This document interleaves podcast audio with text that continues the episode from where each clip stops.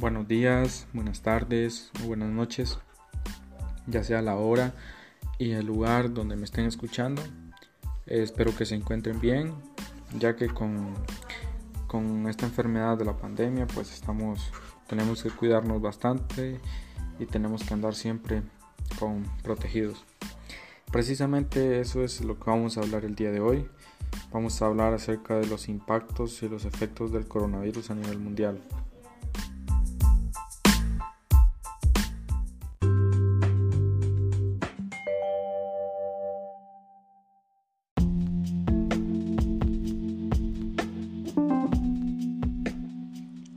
Bueno, hablaremos sobre lo que es el impacto, el impacto mundial del COVID-19. Al inicio de la pandemia era difícil imaginar sus consecuencias y también su duración. Eh, algunas personas creyeron que eran mentiras, inventos de los gobiernos, entre otras cosas. Los gobiernos han tenido que tomar medidas de confinamiento más o menos duras, no tanto para vencer el virus, sino para evitar el colapso de los sistemas sanitarios.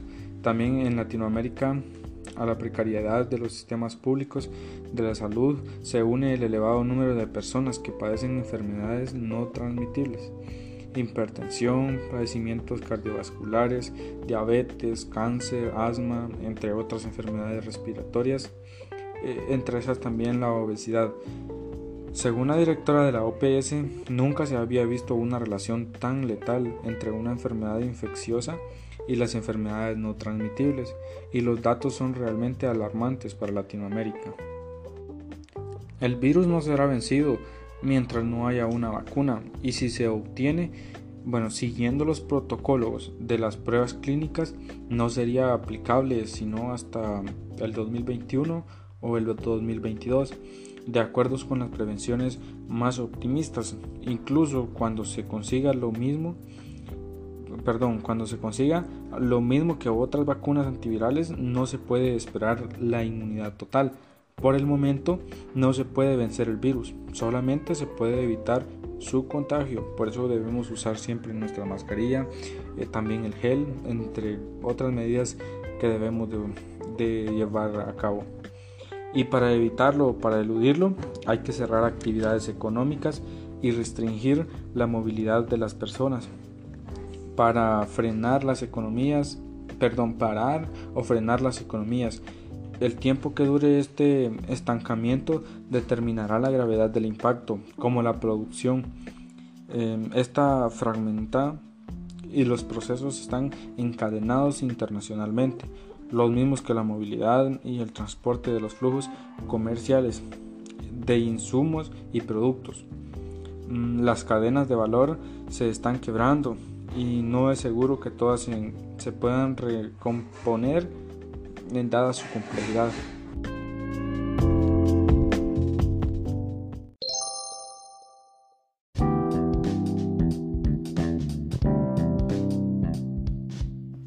El daño producido por el COVID-19 es una oportunidad para que Latinoamérica se reinvente. La región afronta la pandemia dependiendo de las exportaciones de los recursos naturales, del turismo como fuente de divisas y de la, y de la volatilidad de su moneda.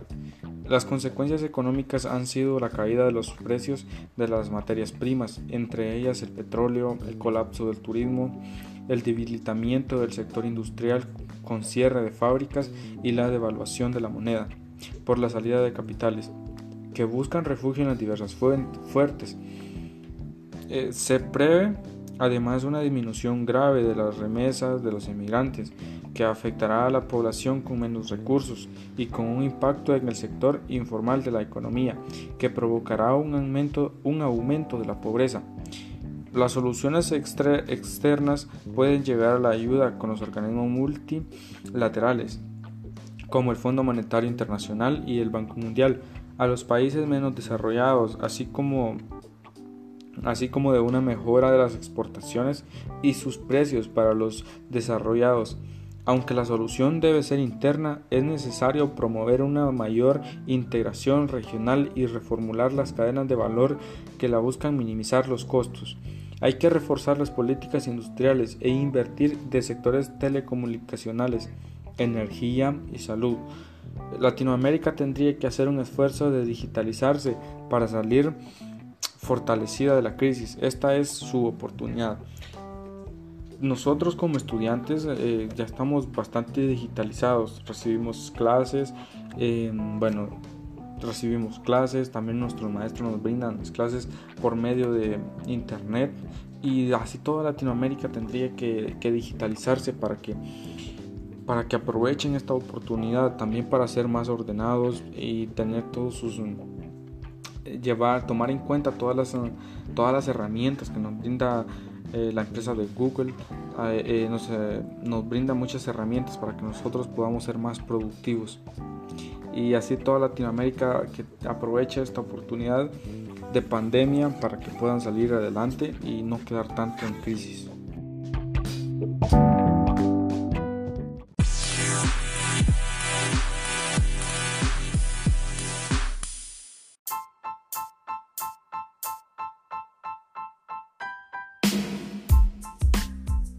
Los impactos del coronavirus son extensos e implacables. Los hospitales están sobrecargados, el desempleo se ha disparado y la vida diaria está en pausa indefinida. Comprender el coronavirus es complicado. Su propagación puede no determinar por semanas o meses más. Eh, según la UNESCO, en todo el mundo se ven afectados por el cierre de las escuelas más de 1.600 millones de estudiantes en todo el mundo. En muchas escuelas en todo el mundo eh, han recorrido a selecciones remotas durante la época en que estamos. El aprendizaje en línea ha permitido a los estudiantes mantener su educación desde el hogar, pero viene con otros problemas, eh, para, así como para los alumnos o para los estudiantes eh, algunos de los maestros temen que los estudiantes sin acceso a Internet o el equipo necesario puedan retrasarse mientras las, mientras las clases virtuales.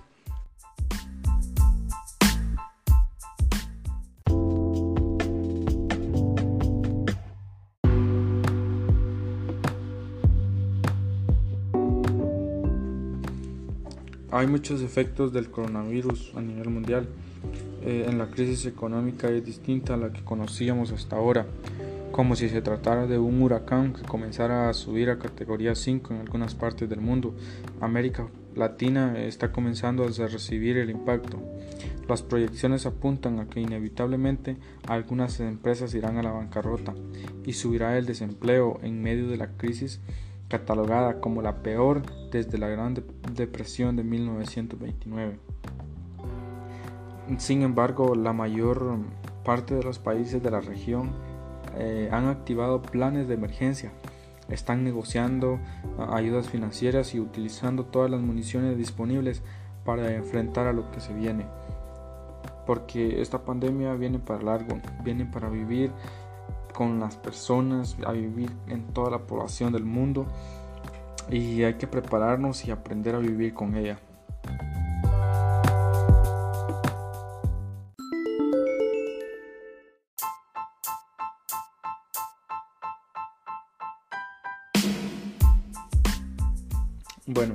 Los efectos devastadores del COVID-19, el desplome económico es uno de ellos, en los principales socios comerciales, así como China y Estados Unidos.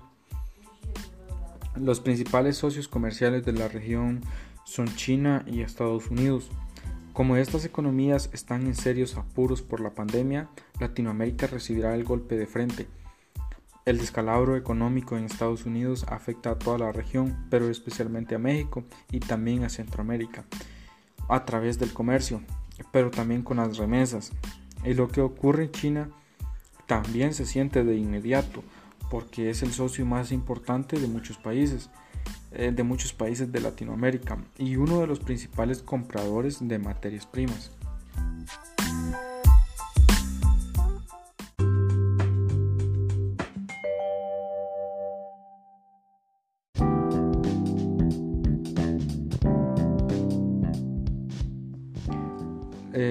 Está la caída de los precios de las materias primas. La baja en el precio de las materias primas estaba afectando a las arcas de muchos países de la región a la caída de los precios de los minerales como el cobre, el hierro. También se suma la disminución en el precio de alimentos como la soya, el maíz, las carnes y los cereales. Y el que se ha robado el protagonismo en lo que va del año es el petróleo. No solo por el efecto del coronavirus, sino por la guerra de los precios entre los países de la Organización de Países Exportadores de Petróleo, liderados por Arabia Saudita y Rusia.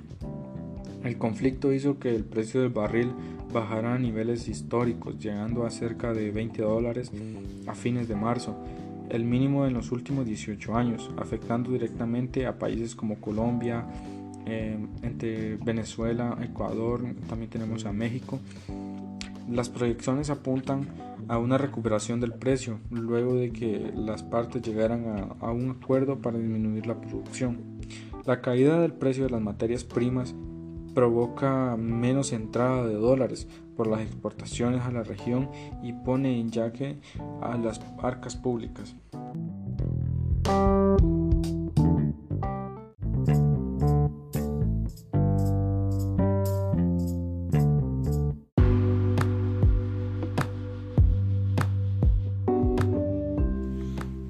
También tenemos lo que es la interrupción de las cadenas de producción a nivel global. Como el mundo se cerró, hay una interrupción de cadenas de suministro. Las partes para fabricar un producto se hacen en distintos países. Así se arma una cadena entre las distintas empresas que proveen los componentes a quienes ensamblan, a quienes ensamblan el producto final. Bueno, cuando eso se interrumpe, muchas de las empresas de un país se quedan sin la posibilidad de seguir produciendo porque no tienen los insumos que necesitan. Eh, con la crisis por la pandemia, los países más afectados por la interrupción de estas cadenas eh, son México y Brasil, cuyos sectores manufactureros son los más grandes de la región, por ejemplo el sector automotriz en México. También esto afecta para todos los países, la mayoría de todos los países, así como en Centroamérica eh, y los demás países de Latinoamérica también se afectan porque ellos siempre exportan o importan, entonces se ve bastante afectado con todo por lo de esta pandemia.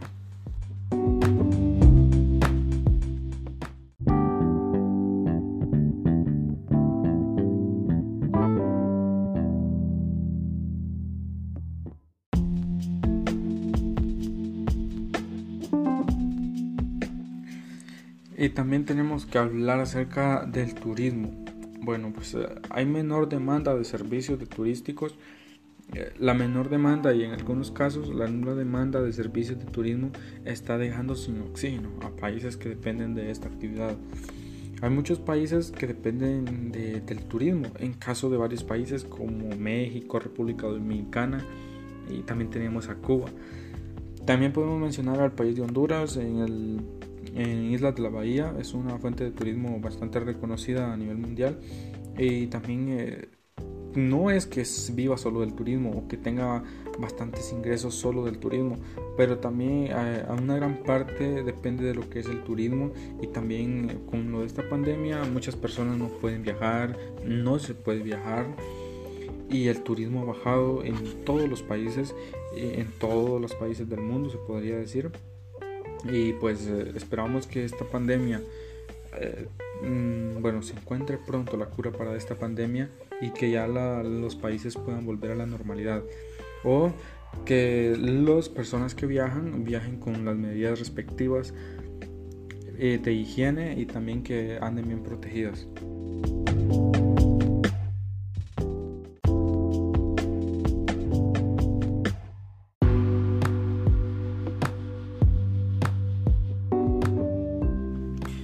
Vamos a hablar acerca de la fuga de capitales y devaluación de las monedas. Latinoamérica ya está con altos niveles de endeudamiento antes de que llegase la pandemia. Ahora las deudas públicas de los países han comenzado a dispararse a medida que la actividad económica se ha ido paralizando.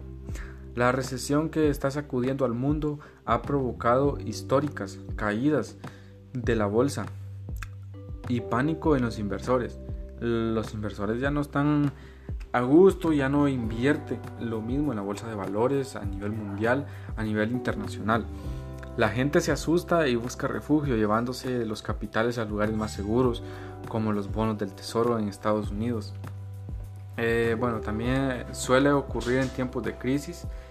Se produce una fuga de capitales porque los inversores no quieren recorrer riesgos y eso es eh, precisamente lo que está pasando en la región. Los capitales están saliendo de América Latina como nunca antes habíamos visto. Bueno, la salida de dólares ha empujado una gigantesca devaluación de la moneda en lo que va del año, con espectaculares caídas del real brasileño al peso mexicano y el peso colombiano. También podemos mencionar ahí a lo que son eh, la moneda de Honduras, el Empira, también en, bueno, en varios países de América también se está devaluando la, la moneda.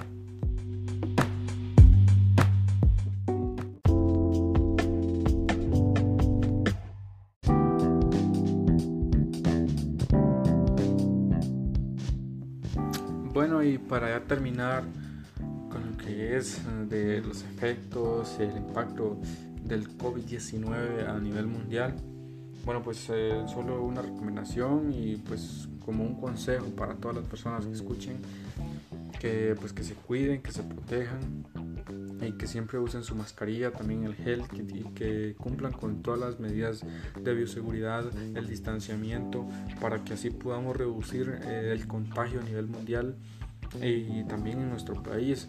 Bueno, solamente y muchas gracias por su atención.